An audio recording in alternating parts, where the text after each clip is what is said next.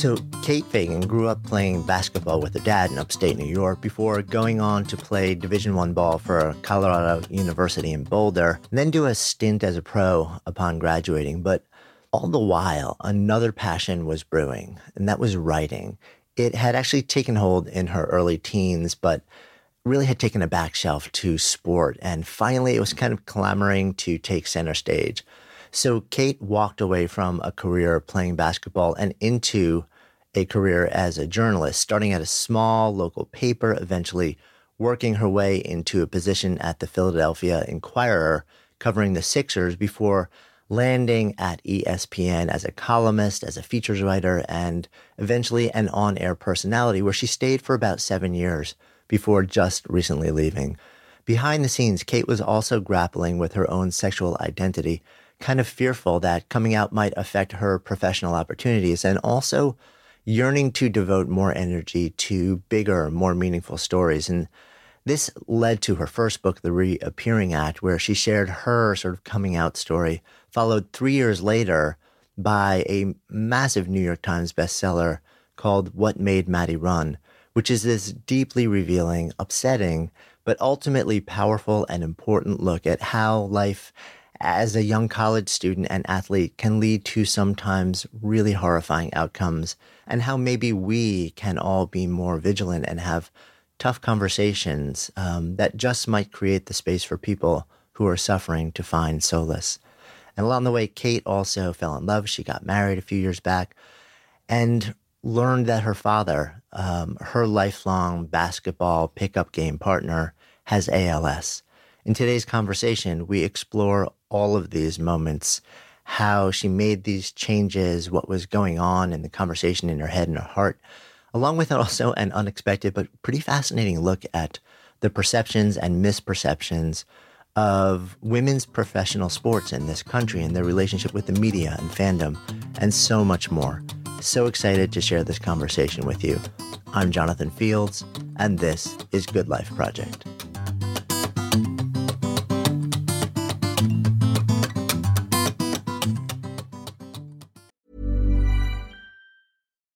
Deserves the best, and there's no better place to shop for Mother's Day than Whole Foods Market. They're your destination for unbeatable savings, from premium gifts to show-stopping flowers and irresistible desserts. Start by saving 33% with Prime on all body care and candles. Then get a 15-stem bunch of tulips for just $9.99 each with Prime. Round out Mom's menu with festive rosé, irresistible berry chantilly cake, and more special treats. Come celebrate Mother's Day at Whole Foods Market. Hey there, it's Michelle Norris. I'm host of a podcast called Your Mama's Kitchen. When I travel, I'm usually looking for a way to find a taste of home when I'm not at home. And one of the things I love to do when I am at home is entertain. And Airbnb allows me to do that. When I was in California recently, I rented a house that had a great kitchen. And when we were sitting around the table, we're all thinking, we're in someone else's house. Someone could be in all of our homes as well. If you have a home, but you're not always at home, you have an Airbnb. Your home might be worth more than you think. Find out how much at airbnb.com/slash host. Quality sleep is essential. That's why the Sleep Number Smart Bed is designed for your ever evolving sleep needs. Need a bed that's firmer or softer on either side? Helps you sleep at a comfortable temperature? Sleep Number Smart Beds let you individualize your comfort so you sleep better together. JD Power ranks Sleep Number number 1 in customer satisfaction with mattresses purchased in-store. And now save 40% on the Sleep Number limited edition Smart Bed for a limited time. For JD Power 2023 award information, visit jdpower.com/awards. Only at Sleep Number stores or sleepnumber.com. So we're hanging out in New York City. Um, you're down in Charleston right now, but you actually grew up a couple hours north of here. Yes, I grew up in Schenectady. Beautiful. Schenectady, kind Beautiful. of like outside Albany-ish, right? If I Yeah. have it right. Yeah, it's outside Albany. My parents now have a place like in Lake George. So like I, it's one of those places where you appreciate it after. Kind of looking back. Yeah. Yeah. At the time you're like, why do I live so close to New York City but not in New York City?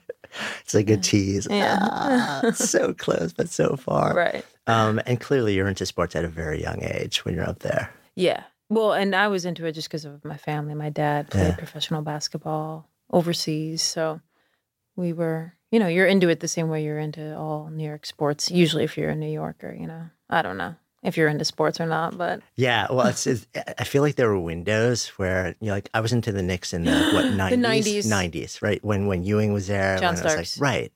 You know, like there was that magical window yeah, when it was just kind of astonishing, and I feel like since then they've kind of been still Yeah. trying to figure out, okay, well, who are we to a Yeah. certain extent? yeah.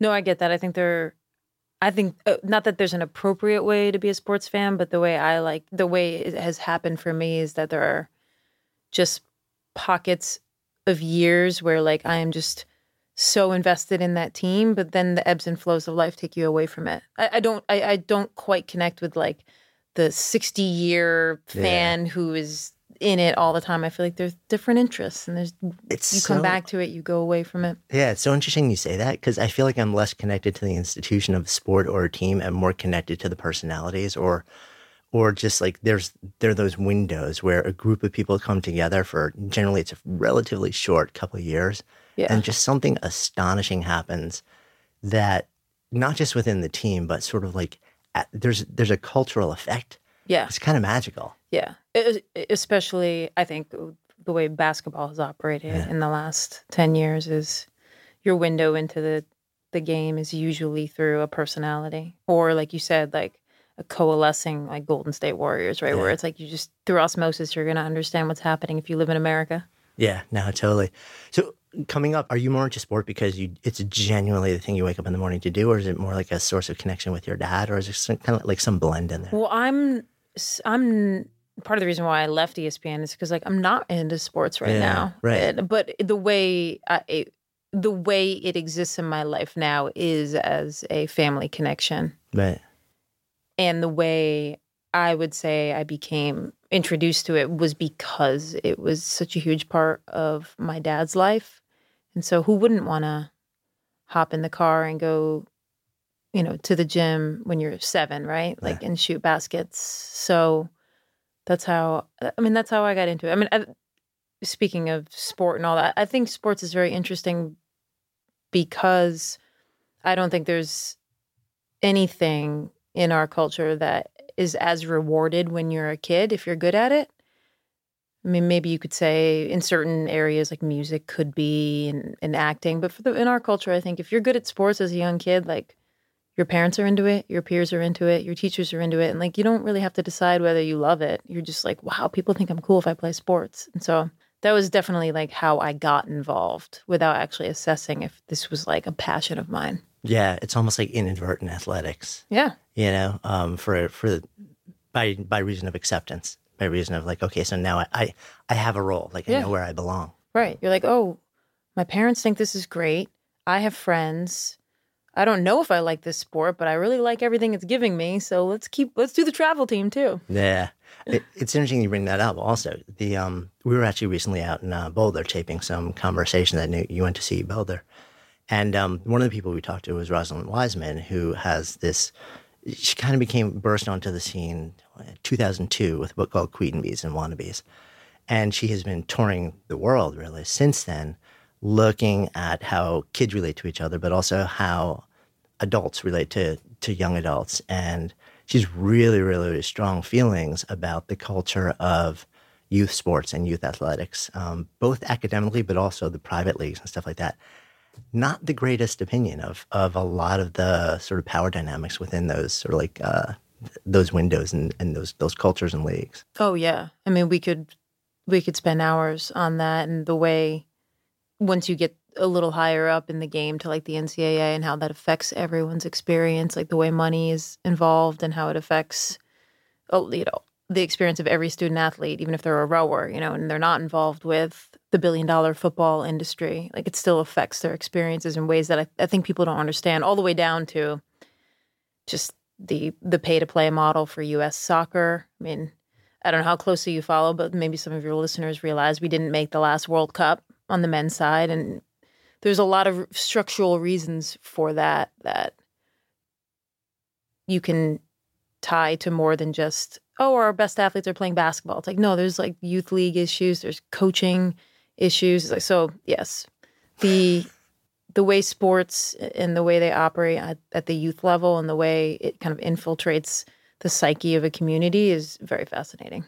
Yeah, and I think you know not to say by definition it's a bad thing, but it's just the way that sometimes the dynamics unfold. Mm-hmm. On you know, in some certain scenarios, can be amazingly constructive and supportive, and in some scenarios, the exact opposite, destructive. So, oh yeah. yeah. I mean, I I say like wrote an entire book on like yeah. the the ways and the cultural ways that the experience of young athletes is being undermined.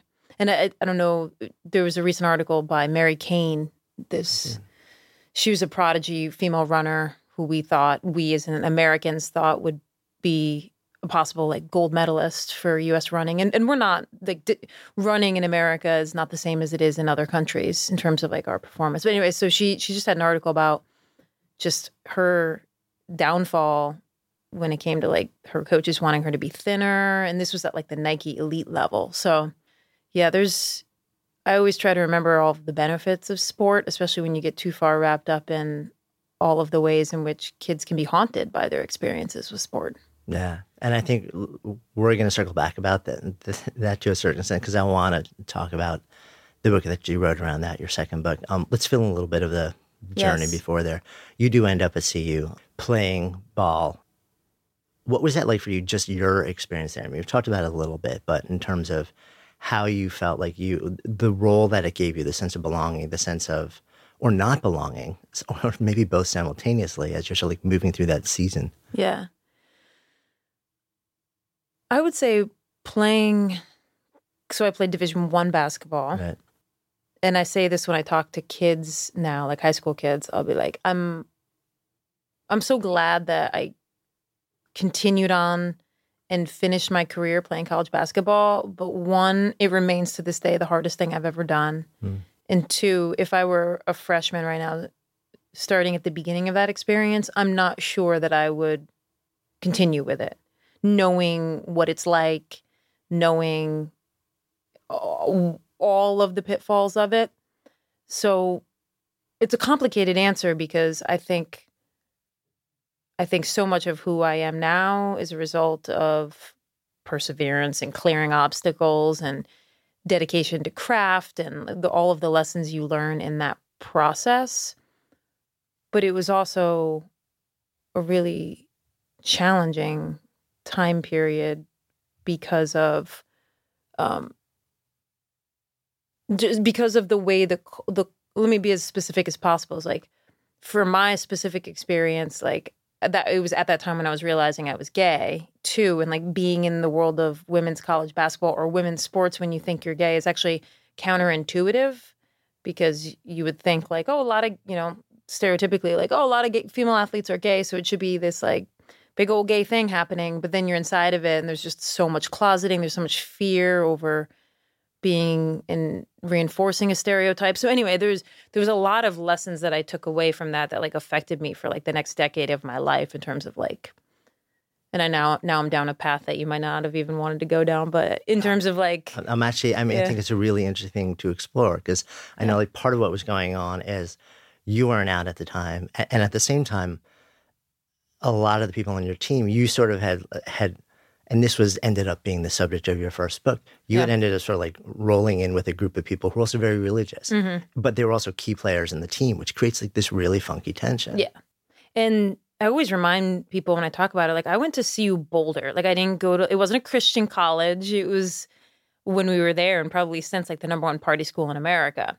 But it just so happened that when I like while I was there, like four or five of my teammates kind of caught the fundamentalist Christian bug and started Bible studies were happening twice a week. And I'd never really explored religion before because I'd grown up Catholic and my parents weren't dedicated to going every week. And so I didn't really even understand, like, oh, Jesus Christ died for my sins. Like, I didn't understand even that as a concept, you know, because you could go to a lot of Catholic masses and not actually know what's happening so anyway, so I never explored religion, so I found myself like kind of falling in with, you know, with the fundamentalist Christian crowd, while at the same time going through like an internal reckoning of who I was. And so those two collided and as you mentioned like I wrote about that dynamic and how it like affected me going forward. Yeah. It it is weird when you look back at windows like that and you're like, okay, so there was a lot of pain, but there was also a lot of learning and it's sort of like if you I'm, I'm fascinated by you know, like this question where like if you if you're pretty good with where you are at this moment in life, Mm-hmm. you know, um, and part of that, part of that angst, that pain, that suffering, whatever that was, is part of what got you to this exact moment, and you're really good with it. You know, like would you go back and change it? Not that anyone can ever really answer those questions, Mm-hmm. but um, while you're uh, playing in college, um, where does writing start to show up, or had it already showed up earlier in your life, but it wasn't the main thing? Yeah, I had always wanted to be a writer. And I had, and I remember there was this moment where UConn women's basketball was like a huge deal when I was growing up, and they went undefeated and won the national Yeah, I championship. remember that. And they were on the cover of Sports Illustrated. And so I must have been like 12 maybe. And I remember when it came because I just never seen like a female athlete on the cover of a magazine and then I like read the article and it was one of those articles where you know you began you begin with an anecdote and then at the end you tie it all back around, right? And at that time like I wasn't consuming a lot of like journalism so I didn't know that this was like the The device Right, that yeah. everyone used but I thought this is the most genius thing that's ever happened. And so I remember like going down to my mom and being like, I'm going to do this. Like, I'm going to be a writer, just like, you know, holding up the little, the uh, Sports Illustrated magazine. So, like, I had always wanted to be a writer. I wanted to write books. I, in college, I basically majored in basketball. I mean, I the major I had was like interpersonal communications, organizational communications. I wasn't, I didn't decide my school based on a major. Like I had this idea that I wanted to be a writer, but and I'm kind of grateful for this now. I wasn't caught up like the way a lot of young people are now that well, I have to have everything planned. I have to have my major coincide with what my plan is for post graduation. I didn't really think that way at all. I was just like, I'm playing basketball is what I'm doing here. And like, maybe vaguely there's this idea of writing, but I don't need to be pursuing it right now, which actually seems kind of, seems in retrospect very healthy Mm. to like Yeah. enjoy the college experience and focus on the thing I was doing instead of like constantly game planning for the future. Um, but I, but when I was done playing, I I wanted to write books. I wanted to write fiction, but just financially speaking, I needed a game plan that included a paycheck. So There's that. there's that. Real, but you also, Yeah. I mean, you were writing in college, right? Because you had the Fagan files going. I, how do you know these things? The side. The Fagan. I'm sure you've read the entire volume of the Fagan files. Of course, every everybody knows. I mean, Which we're going to make that into a book. Describe what that was, because it's kind of it's kind of interesting. Well, so this would have been 2000, Yeah. so almost 20 years ago. So blogging wasn't really a thing yet. Obviously, the internet was a thing, but not a big thing. And the uh, the our sports information director, who like worked with our team to like liaison with the media, asked me if I wanted to write like the equivalent of like a team diary, like take people on the road and like write little 500 word insights so that people who followed our team, you know, the couple thousand people who come to every game could like read our my dispatch from, Right. you know, Waco, Texas when we're playing Baylor. And so I did that for I think 2 years. And so I don't know how many I did. Maybe I did like 25 total. So that was, you know, that was almost kind of like writing a column. So that was kind of my first introduction to what would be like more quote unquote journalism, even though I wasn't. Yeah. Did people? I know. investigative in any way. I know this was back in the day where it was it was kind of harder for people to respond to stuff. Like it wasn't like a blog where you have comments and there was social media. Did people were, were you getting feedback from people on what you were writing? I vaguely remember like diehard fans, Yeah. and maybe there's like there was like eighty to hundred of them who would come to like the pre meal, you know, almost like a tailgate kind of thing for women's basketball. I vaguely remember some feedback from them, but it was it was it was probably more insular, you know, like my teammates would read it. Right. I do remember feeling like it was more for my teammates than it was for outside consumption. But one thing I know for certain was that, that well, I don't know for certain, but I don't remember there ever being comments on it because one thing that was really eye opening to me when I stopped playing basketball and then I got into newspapers is that it took me a really long time being in newspapers, perhaps even all the way until I got to the Philadelphia Inquirer, where I realized that people, generally speaking, thought female athletes in women's sports sucked and were boring. Like I just did not have that viewpoint because I didn't grow. Nobody could give me that feedback, right? Like if you're a young female athlete now and you're growing up and there's an article somewhere, there's like 50 comments after being like, yawn, who cares? Like, seriously, we had to turn off our comments when I worked at ESPNW when we covered female athletes because it would just be the same generic kind of like nobody effing cares, you know, don't stuff this like PC women's sports down my throat. So it like I grew up at a time where like you didn't unless somebody was saying that to your face, you didn't know. Like I went all through my college career, played professionally for a couple years, and I thought people thought we were great. like I thought I was as respected as the male athletes.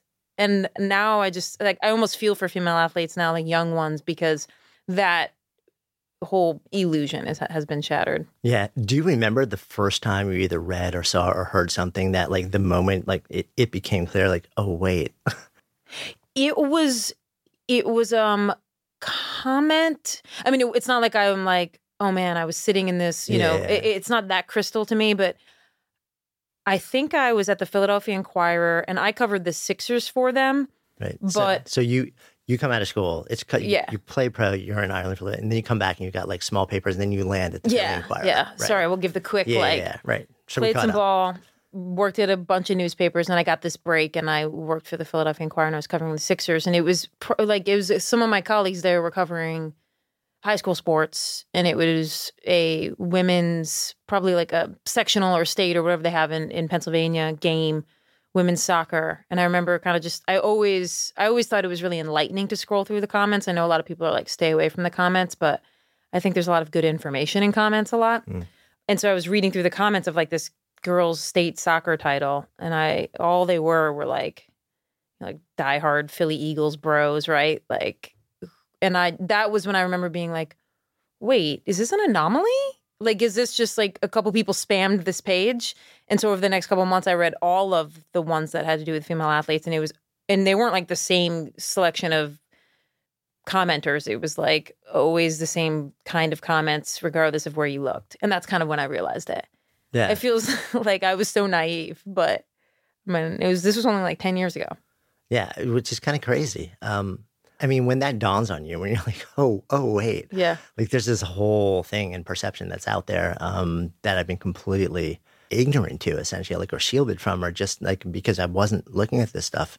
What do you do about that at that point? Or, or do you, actually, the bigger question in my mind is, do you feel that you have a sense of enough power to even do anything about it in that moment? In that moment, no. Yeah. The only power I always felt like I had was like vowing to myself, you know, when you're in a bar and the WNBA is on and like some someone makes like the like get this trash off here, like you vow to yourself like even if it's socially embarrassing, like I'm I'm not I'm going to stand up to that. But what from like that quote unquote moment going forward, I really spent a good part of my ensuing career trying to understand why that perception exists because for coming uh, coming to this problem in my mind a problem as someone who played division 1 basketball played pro knew a lot of NBA players knew obviously the players at Colorado some of whom went on to play pro and it it all felt to me like we all understood the respect we had for one another the game didn't feel different to me. I'm like, why is this? Why is there this perspective? And so I spent a good amount of time, like at ESPN, looking at like the data and the research around media and like a lot of academic insight into the moments in time where women's sports or female athletes do transcend and why they transcend in those moments and why in other why for the rest of time usually they're ignored. And so you know, we could probably spend like two hours dissecting like a lot of what I've learned. And that whenever I'm talking to like, whenever we get down this path, if I'm talking to young girls or people who are interested, and I try to tell them like everything I've learned from behind the scenes in the media world, how all of that affects it, like it really drove my like thirst to understand why people feel that way. Yeah. So we don't have to go the two hour route. Yeah. You want to go the snapshot route? Yeah. Cause okay. now I'm really curious. Yeah. So very quickly, I think people have this concept that we as a culture like men's sports more than women's sports because men run faster and jump higher. when the reality is that most of us pay attention to sports because of stakes and storylines. Hmm. And in men's sports, those are proliferated. Like almost anytime you tune into a game, just by existing in our culture, you understand, oh, this is a Major League Baseball game. This will end in the World Series. And I understand they're being paid millions. Like you just inherently understand the stakes. And also, just by existing, you will understand a number of storylines, especially in like the NBA world, baseball world. Like you can't be alive in America and not flip through the Red Sox Yankees game and think, oh, I know the storyline here. You just know it. And so the way I, I try and to share with people, I'm like, okay, so if it's all about men jumping high, running fast, like then why do you watch Little League World Series? Why are you really invested in your son's game? Like I can go watch my nephew play and I'm like riveted because I know him. I know his teammates and I know the stakes. Like they're really important to him. And so like I think what people don't understand about women's sports is that literally 3% of media coverage is given to female athletes. Mm. So if you're passing through a women's game, why would you stop? Because to you it's like it's honestly like you pass through like a Russian language station. You you don't inherently think to yourself, "Oh, the Mystics are playing the Sparks and I know so and so is feuding with so and so and I want to see how this plays out." Whereas if you flip past a Russell Westbrook, KD, Kevin Durant, like you know this beef that exists most of the time if you're paying any attention to like certain headlines. So that's kind of my like 3 minute segment on it that like it's more about stakes and storylines because if you think about the times where those apply to women's sports like the Olympics or the World Cup, Yeah. you get You know the highest also. ratings Yeah. you've ever seen. Right, right, right. Like we're obsessed with women's hockey because they're playing Canada and we all understand the stakes and the storylines. That's so interesting. So, so much of it actually has to do with decisions made within boardroom somewhere about where we're going to allocate our, our attention and our dollars to direct the media. And if only 3% is actually ending up in women's sports, and then essentially we never get the the repeat exposure to the stories and the stakes and everything that's unfolding to develop some sort of understanding of who the people are, what the Yep. stakes are, what the storylines are, what the so like we can't transfer into that story without having to do a lot of work ourselves to get Yeah. there. Whereas on the other side, Bingo. it's like we're already there. Yeah. So there's no there's no work that we have to do to get there. That's Right. fascinating. Right. And since I'm on my little my little soapbox now, and what I saw happen from the inside was that at the very top of media companies, there's like this of course, you know, the president, like, of course we need to devote more time to women. And then there are like, you know, people like me who are like, let's do it. But the people who are making the decisions are making 70 grand a year. They're middle level producers. All they know is that if we talk about LeBron James, they're going to get that steady rating. And that if they want to introduce a new character, their rating's going to go down for a while until it goes back up. Because you saw that with like, you can see that with Ronda Rousey, right? Right. Five years ago when she first comes onto the scene, like you talk about her, people like, you have to explain her who she is. And then three years later, people are paying $100 to watch a UFC bout that lasts 17 seconds, you know? And you can say Ronda Rousey on TV and like no one's tuning out because they're like, well, what is this? So you could just ran out, you you would run a, you would run into this like risk taking problem where the people who are actually deciding what to put on the air don't want to take risks because they don't want to be the one whose show has a lower rating. Right. And they know if they put LeBron on the air, Mm. even if you're just watching to be annoyed that it's more LeBron, you're still watching Yeah. and you're not ambivalent to it. it's that it's so complicated because and in a, in a way a, you can't really fault those people because at the end of the day the, the the decision that they're really making is not i want more of this and less of that it's i have a mortgage i have like i have to like first and foremost the thing that i want to do is do good work and take care of my family or whoever mm-hmm. whatever it is in the world so they're making decisions largely based on their ability to, to survive in the world because they know that in that especially in the media world it's you know one of the unfortunate truths is is that you tend to be judged by your last biggest success and your last biggest failure Yeah. um so you're like you're always one production day away or one segment away from either being promoted staying where you are or being let go on the next round Yeah. yeah that's tough It's that time of the year. Your vacation is coming up. You can already hear the beach waves, feel the warm breeze, relax, and think about work. You really, really want it all to work out while you're away. Monday.com gives you and the team that peace of mind. When all work is on one platform and everyone's in sync, things just flow wherever you are. Tap the banner to go to Monday.com. Mom deserves the best, and there's no better place to shop for Mother's Day than Whole Foods Market. They're your destination for unbeatable savings, from premium gifts to show-stopping flowers and irresistible desserts. Start by saving 33% with Prime on all body care and candles. Then get a 15-stem bunch of tulips for just $9.99 each with Prime. Round out Mom's menu with festive rosé, irresistible berry chantilly cake, and more special treats. Come celebrate Mother's Day at Whole Foods Market. Good Life Project is sponsored by Lume. So listen, we have all had those awkward moments where a BO strikes at the worst possible time. I'm often actually out in nature when I'm exercising, so I don't even notice it when I'm out. And then I walk in the door, kind of start to wrinkle my nose, and then I'm like, oh, wait a minute. That's actually me. That is why I'm so thankful I discovered Lume Whole Body Deodorant. This revolutionary product, it was actually invented by an OBGYN who wanted a solution for her patients struggling with private odor. But Lume doesn't just work, quote, down there. It provides incredible 72 hour protection for your entire body using mandelic acid. I kid you not, this stuff is a game changer. Lume is safe and effective for pits, for feet, you name it. And as someone who's tried it, I can attest that it seriously works. The fresh scents are just an added bonus. So if you're ready to say goodbye to BO for good, try Lume Starter Pack. It comes with a solid stick deodorant, cream tube deodorant, two free products of your choice like mini body wash and deodorant wipes, and free shipping. As a special offer for our listeners, new customers get $5 off a Lume starter pack with the code GOODLIFE at lumedeodorant.com. Don't miss your chance to experience the relief of true full body freshness that equates to over 40% off your starter pack when you visit lumedeodorant.com or just click the link in the show notes and use the code GOODLIFE.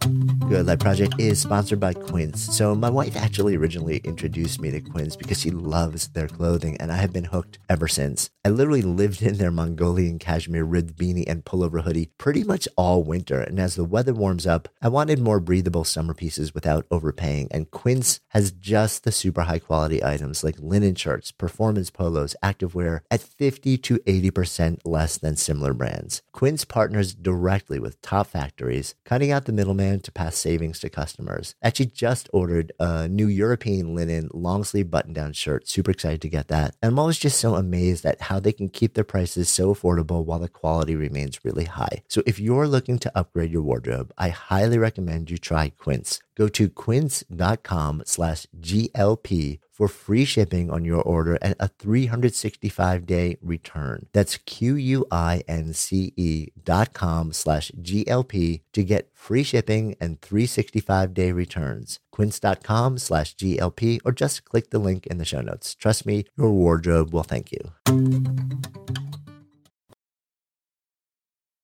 I'll give you one more. Yeah, yeah, go. That's like, so I used to do this. I used to do a couple shows for ESPN, and you know the thing about talking about sports on TV is that I don't know a lot about every team. I know to research about what teams I know we're going to talk about. So it's like we're going to talk about the Baltimore Orioles today. Okay, well I'm going to wake up early. I'm going to read about the Baltimore Orioles for two hours. If during a production meeting someone fights to get a women's sports story on the air, the response from a lot of like men or women, but mostly men would be like, I don't know anything about that. And what ends up happening is like I'm sitting there thinking, well, I don't know anything about the Buffalo Bills and I don't know anything about the St. Louis Cardinals, but I'm going to do a lot of research.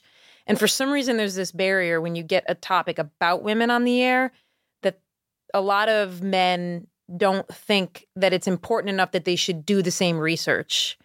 And so then you fight to get like a segment on, and then the segment is lackluster because people don't know about it who are talking about it. And so it's not as interesting as something that you're passionate about and you know about. And so it's like this like triple whammy where if someone because I've fought at times to get segments about women's sports on the air, and they sometimes they don't do well because I can't carry them, and the people you're supposed to be talking with don't know anything about it. Yeah. And, and it's hard to fake passion in a conversation Right. past the first like 30 seconds. Right. you got the 30 seconds, and then Yeah. you're like, well, I actually don't know anyone who plays women's basketball except for this one person. So now I don't know what to say. Yeah, it's like, where do we go now? Yes. Yeah. Um, so interesting. Yeah. And then you have, like, we've had Abby Wambach in the studio also. Like, you have people like her or like any number of people who are, are on, you know, like the, the U.S. women's soccer team.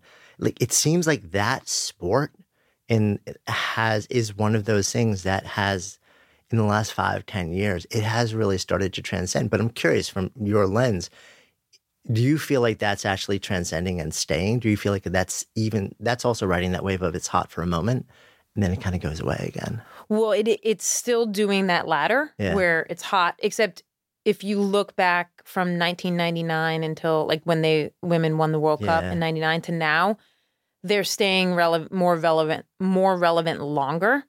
And so I I do think that we're going to see if you fast forwarded 20 years, I think you would see the NWSL, their domestic league being increasingly popular and so that those moments between World Cups and Olympics, there's some staying power for those women. I think, and I, uh, you know, as I mentioned 20 minutes ago, like this, I've been fascinated by the women's World Cup team for the last 10 years, basically since Abby's header when she right legendary brought us back from Yeah. the loss to Brazil, and that like reignited passion for the U.S. Women's National Team. That really kind of like saved them from from the edge. Um, and so ever since then, I've been curious, like, why is the U.S. Women's National Team relevant and can transcend? And for example, like, do you ever hear anything about the U.S. Women's Basketball Team? Women's, Yeah, I mean you know? that that's why I was curious because it seems like in this one domain, this one sport, and I wonder if it. All right, you're pointing, so uh, I'm- tell so, me. so I think there's a like because there's a lot of smart people who like do panels and talk about this Yeah. stuff. The WNBA is up against it because they're something like 60% black. Whereas US women's national team, like they've got this like, you know, they're mostly white. They've got the girl next door thing going on, although you'd definitely argue that this iteration of them is a little more subversive for sure. But over the years, if you go back to the Mia Hamm days, like this is the place where like if you're the all-American family and you've got a daughter into sports, you take them to a US women's soccer game, it's like it's quote unquote family friendly. You know, it's like it's it's mostly white, it's mostly safe, it's m- until recently mostly straight, and so it's like this all-American experience. You know, and I'm using these things in quotes. Whereas like what what women's basketball has is like the quote unquote problem it has is that it's it's 60% black. It's much more of like an urban sport. You're wearing baggy clothing, so you're not even getting the kind of like femininity that people like to see when you that you see more of even on the soccer field. And it's kind of it's almost it's got this uh this aura around it that it's it's the if your daughter was playing basketball when people get really deep into this this theory they're like oh this is this is like a subversive actual sport because it's like you're wearing baggy clothes it's much more it, there's many more race issues so it's like basketball's got a whole lot going on that it has to deal with when it comes to transcending and becoming mainstream on the women's side Yeah, that's so interesting. So so bias, explicit, explicit and implicit plays a, yeah a pretty meaningful role in the Yeah. difference there. Who knew we would be talking about this today i didn't if we go whatever feels good. That's right. let's jump a bit back more into into your story though. You mentioned you were at ESPN. So so you make the jump from coming out of school, playing pro ball for a bit, then working your way up and and saying, okay, I'm I'm done with performing as an athlete and uh, this writing book that's been a part of me for a while it needs to come take center stage you end up at the philly inquirer covering the sixers and then other stuff. And then eventually at, at espn where you stayed for what six seven eight years? Seven years yeah right until pretty fairly recently Yeah. actually. Starting out doing a lot of writing writing um, and eventually features also. At the same time and i want to talk more about that um, you're also you mentioned like you're starting to realize in college you're stepping into like your sexual identity. And are you the whole time like the early days until you're at espn are you out at that point or it's still just it's quiet I until I start I would say when I started at ESPN was when I started testing the waters of whether I could be out professionally in my own mind. What was your concern? I mean, beyond the personal, like you said professionally. So, like, what's the tie in there? Well, and uh, personally, I was only out to people I was really close with. I Okay. wouldn't have been out like I wouldn't have been like out at a bar and mentioned that I was gay. Got it. So, really, what I had, the philosophy I had adopted when I looked around in college was that you separated your professional life and your private life. I mean, there's this thing in women's college basketball where a lot of coaches literally have two closets, where one is the clothes that they will wear around parents and administrators, and then the other are the clothes that they will wear out with friends. And it's like this very clear divide that who they are, like truly who they are, is not something they're ever going to bring to the workplace. I mean, I used to go through media guides. It- this has changed dramatically in the last 10 years, but for the longest time, there was not one out female coach in all of women's college basketball. Not one. And there's like, th- there's 380 Division One programs. Like, there's at least a hundred and if you, you go assistant coaches too, you know, there's whatever, there's 2,000 coaches, not one out.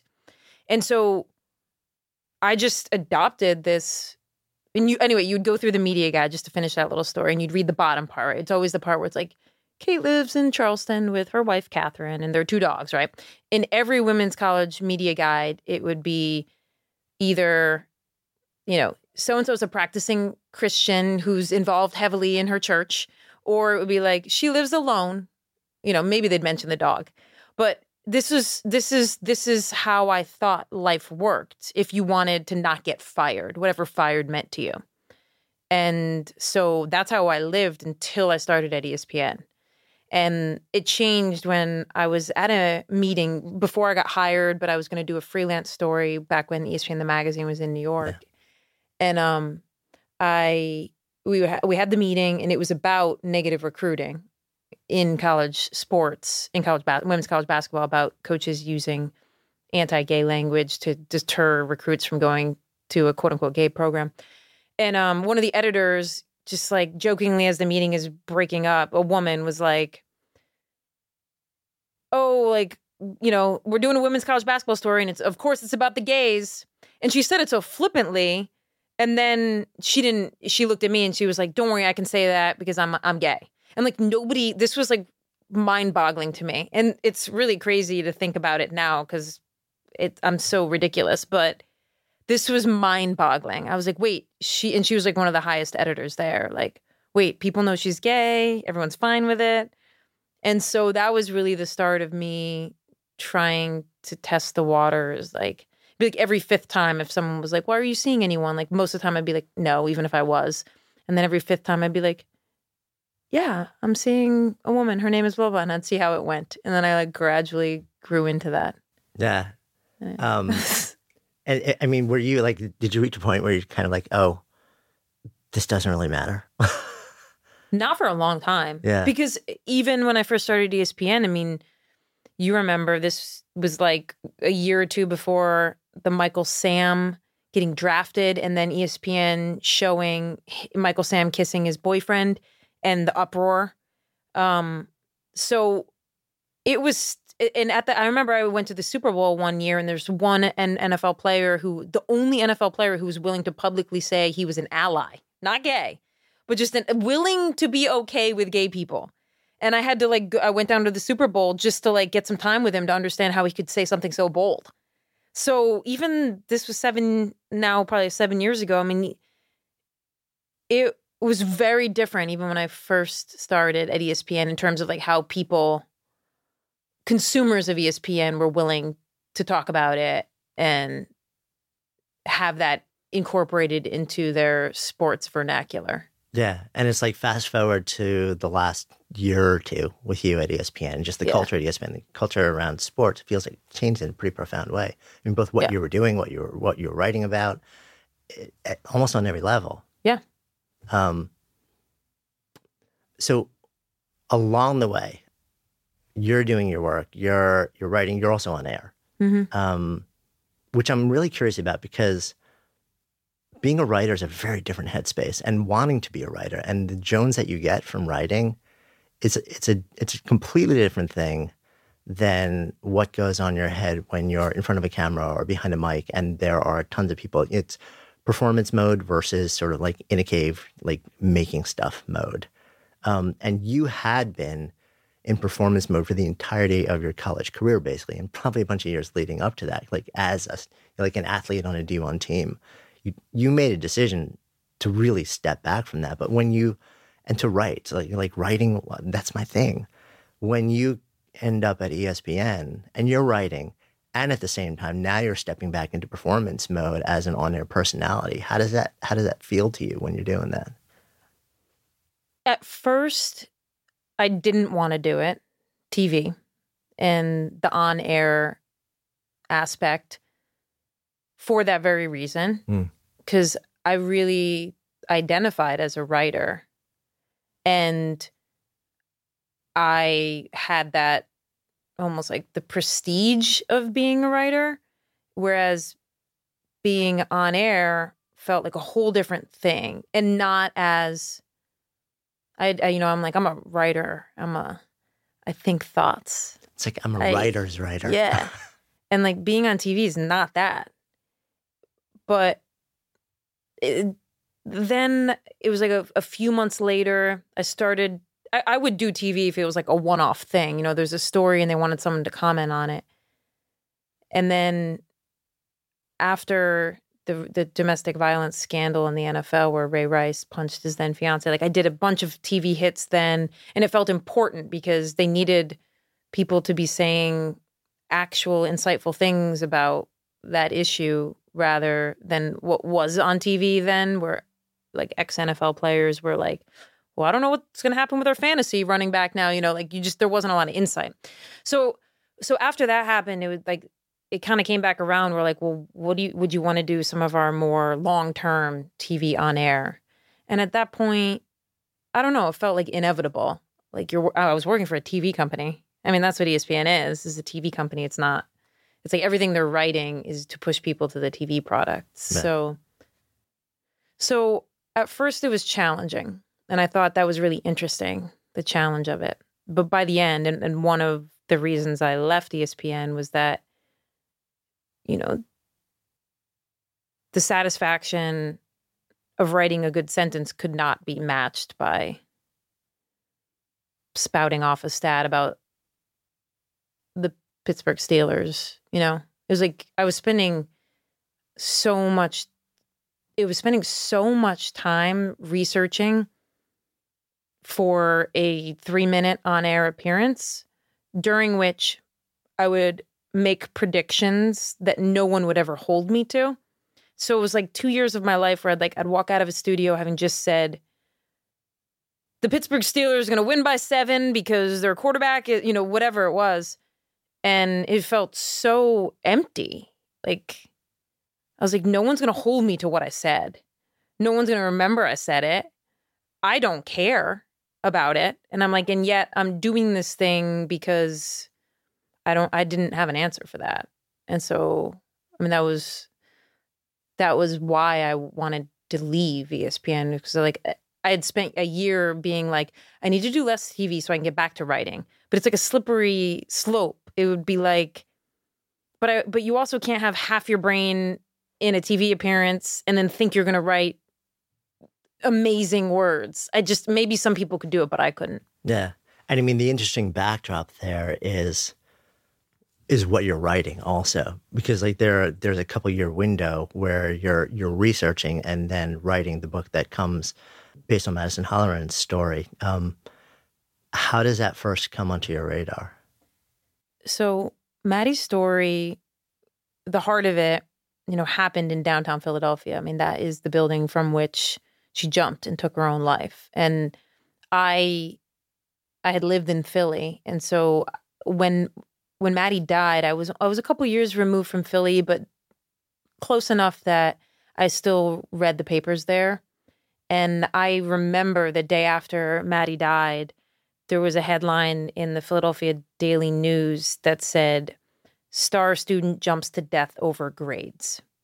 And I remember reading that and just just being taken aback by how hollow that sounded to me. And I wasn't even sure if that was like one dimensional. It just felt like not a good enough understanding. And so it was because of it was because of that and because I had played college basketball, my sister ran cross country and track at Dartmouth and I understood I didn't understand the depth of what Maddie I assumed had gone through at that time, but I did relate very much to being a freshman division 1 athlete away from home and just feeling like the experience blindsided you. And so that was really my entry point into being really interested in Maddie's story. And from there, as I had an editor at ESPN who who worked for who who came to ESPN from a magazine from 17 magazine, and Maddie had posted an Instagram of a poll quote from 17 magazine. And so simultaneously she had been at 17 and, and after Maddie died, the people at 17 were trying to deconstruct why she had screenshot this poll quote. And I was trying to deconstruct this headline. And so it was kind of like a meeting of the minds there that we both independently, then we met up. I'm like, here's the story I want to work on. And she was like, that's a story I want to work on. And so we we kind of moved forward together on that. Yeah. So you're you're you start to dive into this. Um the first thing that comes out is this ends up being a big article. So like a, yeah. a feature article. That's and it's really what was what was it what was your your what was the big question in your head when you're sort of like saying this is what I want to answer in this article? Well, of course I wanted to answer why. And and so that's I mean that's kind of been the the driving force of like talking about Maddie's story is trying to convey to people that it and it's so unsatisfactory but like i I'm, you're never going to have a why and and i and i remember the the first time i talked to maddie's best friend her name is emma she said to me she was like you know don't don't go into this thinking you're to solve a case that you're to come up with like the one linchpin catalyst and bring it back to us on a silver platter she's like we've all at that point maddie had died like a, a little less than a year prior. She's like, we all did that.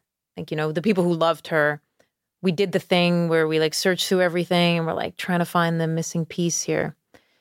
And so like that that was the but no matter she said that and I still was like cool but like of course I approached the story for the first year I worked on it like an investigative journalist. I mean like I went to where she died. I every you know there's graffiti on the wall and i'm like trying to interpret the graffiti there's like a running store around the corner and i'm like you know asking people there if she like shopped there you know i'm like oh i'm gonna find the thing i'm gonna find the the trauma that led to the outcome and so that drove the story for a long time is just trying to take that headline that that one dimensional headline and like get an answer that makes sense. Because star student jumps to death over grades does not make sense but you know and this wasn't the case but like you know was she assaulted at school? Was she did she have a you know a drug problem? And like there was some huge thing that happened that turned her life on a dime I, but of course i like i just never could find that thing and so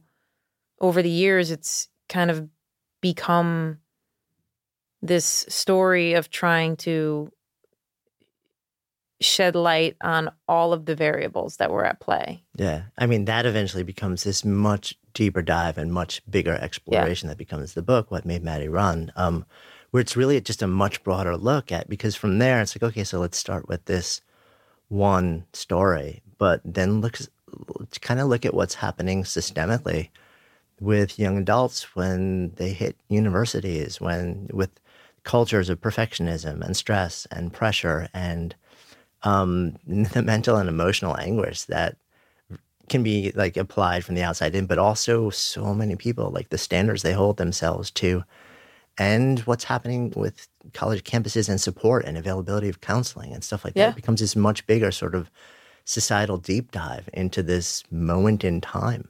Yeah. Because I think what I learned after the magazine piece came out, and it was in ESPN, the magazine, um, you know, and and that original story and it was it was for an ESPN issue called the Perfection issue, and the ESPN the magazine used to do that. They would have the theme issue, and and so in that magazine, the first magazine piece on Maddie, like we focused a lot on perfection, which is an important thing to focus on. Because I think a lot of kids fall into this idea of being like a destructive perfectionist, where uh, as opposed to other forms of perfectionism you could actually harness for good use you know destructive perfectionism is is one that leads you down often a dark path but so we focused a lot on perfectionism and instagram in that original article but like the weeks after that article came out i mean you know it's like i, I had like hundreds of emails from kids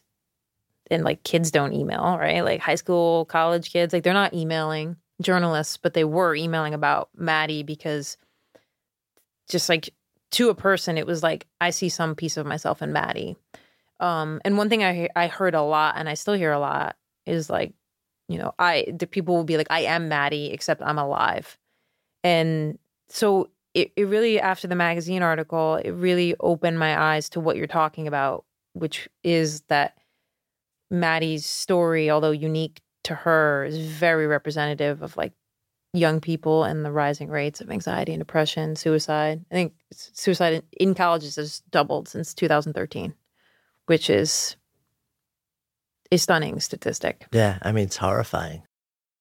Reading about her story, um, reading about sort of like what's going on within the culture, you know, and and and and as a parent, also having a couple years ago watched things on TV, um, you know, like Thirteen Reasons Why, like the, the I think the biggest fear for so many adults, especially so many parents, is that, um, and I think this is a question everyone tries to answer. It's like, did, did I miss something? Like, was there, and this goes back to what you were talking about, like, was there one big thing that happened that we all missed in some way, shape, or form? Or was it just a confluence of all of these things building up over time? And the question always, I think people want to know is like, how do I be better at trying to to see things um, in real time while they're happening, so that I can know what to do, or can I? And I think that's such that is the big angst and the big frustration when you hear stories about this. Yeah, and it's it does cause a lot of anxiety among kids I talk to and parents I talk to because I can tell they want me to say that I know that someone missed something. And then they want me to tell me what that tell them what that person missed. And so this becomes really tricky because it's the one thing I learned in telling Maddie's story is that the outcome of her life was not inevitable. And I think people tell themselves it was inevitable because they don't want their they don't want to feel responsible. And so you're kind of stuck in this no man's land where I need to tell people and I need to reinforce that, like, at any moment, any small thing could have been different at any point in Maddie's life. And probably it would have been small and she'd still be alive today. And yet, I can't tell you what that thing is because if I tell you what that thing is, then it's as if I'm bl- as, as if I've found the thing to blame. Right. And so, so there is like this, and then it's very anxiety causing because I it's like I can point I could I can point you to 25 different things that if they had changed in some small way, Maddie would probably still be alive. So, you know, it's like so I'm trying to answer the unanswerable, but the biggest takeaway I've had in working on this book is that when I go around and I talk to parents and kids too, like there is a deep, deep fear of the word suicide. And that to me, if I had to point to one thing, if I wanting if I wanted to be a little more present or wanted to ensure that you know the people in my life especially your kids that you're communicating properly it's like to try to work through your fear of the word suicide and a discussion about suicide because so many parents and, and this is this is true of maddie's parents too like didn't know how to engage with the word and so it was kind of like a hoping it would go away yeah well it's not something you're taught either no. as a kid to a parent or a parent to a kid or or no. a friend to a friend. No. Um, like you said, there's just this pervasive, like nobody talks about it. Yep. it's a bad thing. Yeah. And it's like, well, we've got people over there in the corner that can help you with that. But like what kids do you know that like want to go over there into the corner? You know, it's like you you need to get them there eventually, but like it needs to start at home or in a more accessible way than just we're not going to talk about that the, the thing that you want to say like save it for the person with the white coat it's like all of that all of that kind of like reaction like if you say the word it's going to make it more likely I, I understand subscribing to that belief but i mean it's the biggest thing that i that i think of when i talk to parents now i'm like find a way to like maybe it's research it's reading it's figuring out from all the literature like how you can be willing to say like have you ever thought about suicide most parents will never ask that question Mm. Hi, I'm Daniel, founder of Pretty Litter. Cats and cat owners deserve better than any old fashioned litter. That's why I teamed up with scientists and veterinarians to create Pretty Litter. Its innovative crystal formula has superior odor control and weighs up to 80% less than clay litter. Pretty Litter even monitors health by changing colors to help detect early signs of potential illness. It's the world's smartest kitty litter. Go to prettylitter.com and use code ACAST for 20% off your first order and a free cat toy. Terms and conditions apply. See site for details. Mom deserves the best, and there's no better place to shop for Mother's Day than Whole Foods Market. They're your destination for unbeatable savings, from premium gifts to show-stopping flowers and irresistible desserts. Start by saving 33% with Prime on all body care and candles. Then get a 15-stem bunch of tulips for just $9.99 each with Prime. Round out Mom's menu with festive rosé, irresistible berry chantilly cake, and more special treats. Come celebrate Mother's Day at Whole Foods Market. Mom deserves better than a drugstore card. This Mother's Day, surprise her with a truly special personalized card from Moonpig. Add your favorite photos, a heartfelt message, and we'll even mail it for you the same day, all for just $5. From mom to grandma, we have something to celebrate every mom in your life. Every mom deserves a Moonpig card. Get 50% off your first card at moonpig.com. Moonpig.com. Imagine the softest sheets you've ever felt. Now imagine them getting even softer over time. That's what you'll feel with Boll and Branch's organic cotton sheets. In a recent customer survey, 96% replied that Boll and Branch sheets get softer with every wash. Start getting your best night's sleep in these sheets that get softer and softer for years to come. Try their sheets with a 30-night guarantee. Plus, get 15% off your first order at bollandbranch.com. Code BUTTERY. Exclusions apply. See site for details. when you were um, when you were doing the research and the writing around this, um, because there are some really interesting similarities between you back in the day yeah and Maddy. Did you see elements of yourself back when you were in college in her story? So I think, and this is the you know this is the one place when it comes to this book and this story where like I can't tell if I feel like a fraud or not, but like I truly have been blessed with wonderful mental health, and it's really opened my eyes working on this book, like that.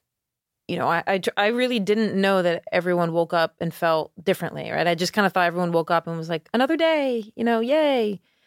And I didn't know that there's vast arrays. And of course, this seems like common sense, but I didn't know that people wake up and people in my life now who I've had better conversations with who are like, no, I can often not get out of bed or I can't face days sometimes. And like, so when it comes to like the overlap of my story with Maddy's, it's like I can understand her to a point. I can understand how the environment of Division One sports and the environment of going away to school and choosing to do something that you maybe you didn't have passion for.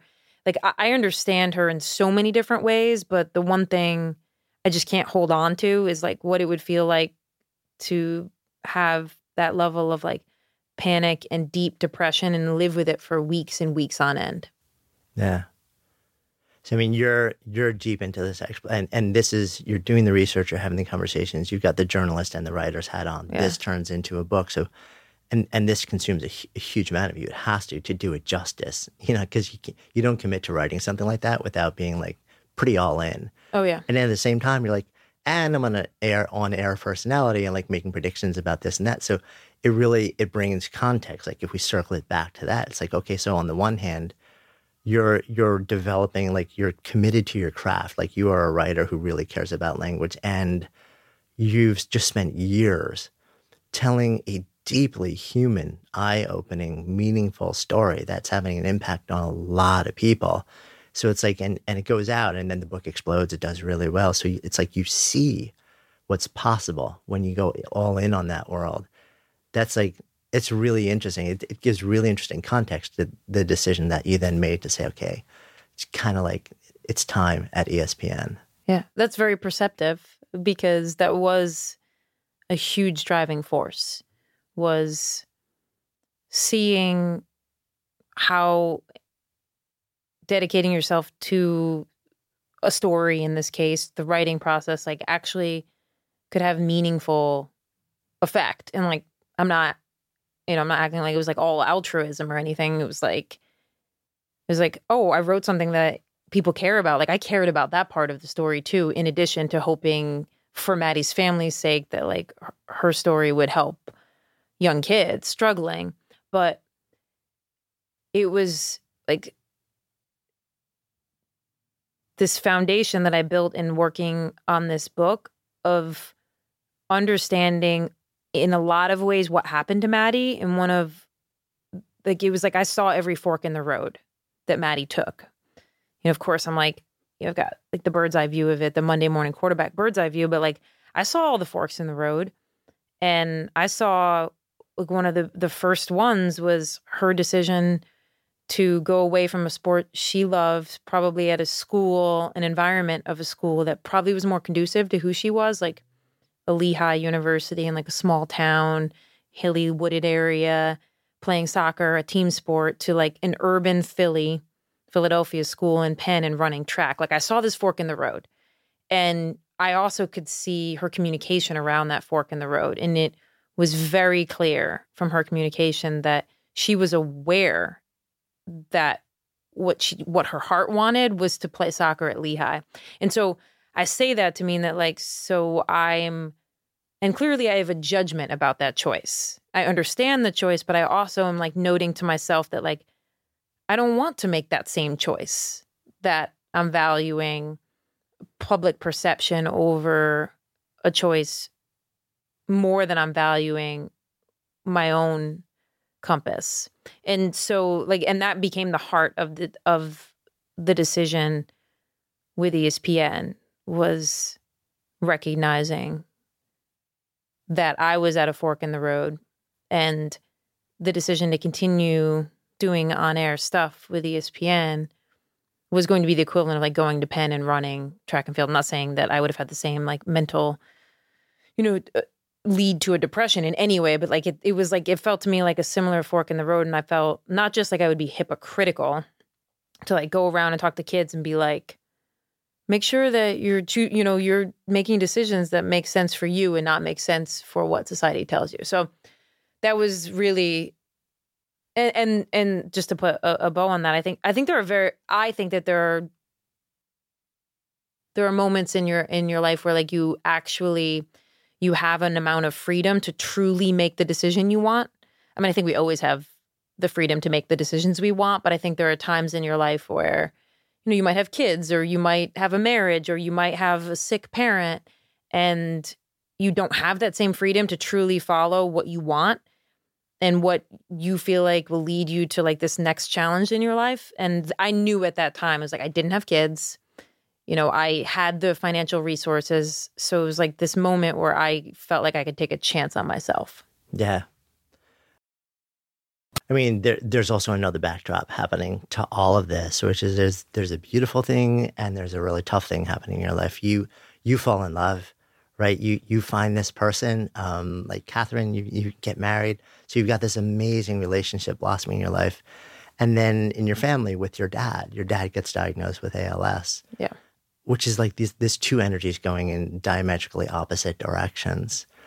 Did either of those, or did those together, along with this other backdrop that we've talking about, sort yeah. of inform all of this? Yeah, right. Because like just like Maddy's story, it's not like it's like there's one thing, right? Yeah. It was it was a catalyst of a lot of different things, like what I've mentioned about like this fork in the road, and then just the found the foundational piece of meeting the person that you want to spend the rest of your life with gives you a lot of freedom in a lot of ways. And then, you know, it, my dad's diagnosis, you know, it really shook me because I just spent so much of my life thinking that just achievement and success would would equal happiness and that I was willing even though they felt like small things I was willing to like back burner relationships in pursuit of that thinking that I would always have time to come back around to them and then he gets this diagnosis and still relatively young at 59 years old and uh, and I knew that our relationship like which was incredibly strong in so many ways, had had some fissures in it. And all of a sudden, I'm like, how can I possibly, again, going back to it, how can I possibly spend my time making predictions about the Pittsburgh Steelers when I have the most important person in my childhood was about to face one of the worst diseases of, uh, of humanity and like, and there are things I haven't said and there's time I haven't spent. And so that it shook me oh, like the first three months of his di- after his diagnosis, like I couldn't fall asleep without having a podcast in because it's like music wasn't good enough, you know, because music you can like let your mind run to the forefront, whereas podcasts, it's like it hijacks your mind and you just have to, you know, as our good listeners know, um, it like it forces you to concentrate. So, yeah. So, I mean, this is it's it's so interesting having this conversation with you in this moment in time because it's so, sort of like this. It's it's coming together of all these different things and also feels like a really moment like a moment a point of inflection for you and a point of i would guess sort of like grappling with um how do i want to step into this next season? Yeah. That's a good way to put it. Yeah. Um right now it's like it's really it's like I, I know over the last couple years since my dad's diagnosis, like I I I I did the, the one wonderful thing. It's not wonderful about an ALS diagnosis, but like you you you can sit with the person that you love and you can tell them all the things that you need to tell them. You know, and that has been one of the greatest blessings of my life rather than if at, at age 59 he had you know, died in a car crash, like I think I would have really been reeling for a very long, eh, for obvious reasons. But then, like the the reverberations of that, I think would have lasted most of my life. Not saying the things I wanted to say and being afraid to do it, and that doesn't exist anymore. It's like one of the greatest blessings is it's like you can do hard things like physically, and then there are the emotional hard things like sitting with someone who's dying and like being honest with them it was probably the scariest thought I would have had like when I was 20, right? Like there's no way I could ever do that. But what the place I find myself in now is trying to like be okay not being defined by something else. I just find that really challenging. It's like, you know, I'm I'm because I, I left ESPN because I wanted to write, I'm writing, but like, you know how you're you're a writer. Like maybe two years from now, somebody will finally hold the book that I'm writing. but, you know, I, and I find that hard. Like, there's this part of me that wants to like call ESPN up and be like, maybe I can get back on TV so that I feel relevant. Um, I don't, but I'm not going to do that. But if, but like, I lean that way sometimes, and I'm like, no, like, I have to be okay with being present for the people in my life and I have to be okay that I don't have to always be like relevant and whatever relevant means to you. You know, I'm obviously more relevant to my parents now than I was like five years ago. I'm more relevant to my wife now, but that part I get that I find that to be very hard. Yeah. I mean, that's always people talk about relevance and like um, in my mind, it's it's always like the the second half of that sentence, which is almost always left off, is like the question, which is to whom. Yeah you know, and that's that's where the real grappling happens, and that's where the real answer comes about like how you actually want to invest your energies. So this feels like a good place for us to come full circle as well. So right. hanging out here in this container of the Good Life Project, if I offer up this phrase to live a good life, what comes up? well, it's very different now than it was a couple years ago, but right now it's just, it's showing up for the people who've showed up for me. Like that's what I get the most or like heart swell from is like I'm here for a wedding in New York and I'm not sure that 5 years ago like I would have showed up for the wedding. You know, I've been like, oh, I got to hop a flight. I don't know, and it's like but the but over the last couple years I've realized like the people who showed up to my wedding, the people who showed up to the ALS walk we did 2 weeks ago for my dad. I'm like, it's weird how cliche, you know, the all the stereotypes and cliches, you're like you get to a certain age and you start to realize that they all make the world go round. And why weren't you listening? so yeah, showing up for people, showing up for the people who show well, it's not like it's a quid pro quo, right? But showing up for people. Mm, thank you. Yeah, thanks. Thank you so much for listening, and thanks also to our fantastic sponsors who help make this show possible. You can check them out in the links we have included in today's show notes. And while you're at it, if you've ever asked yourself, what should I do with my life? We have created a really cool online assessment that will help you discover the source code for the work that you're here to do. You can find it at sparketype.com. That's S P A R K E T Y P E or just click the link in the show notes. And of course, if you haven't already done so, be sure to click on the subscribe button in your listening app so you never miss an episode. And then share, share the love. If there's something that you've heard in this episode that you would love to turn into a conversation, share it with people and have that conversation. Because when ideas become conversations that lead to action, that's when real change takes hold. See you next time.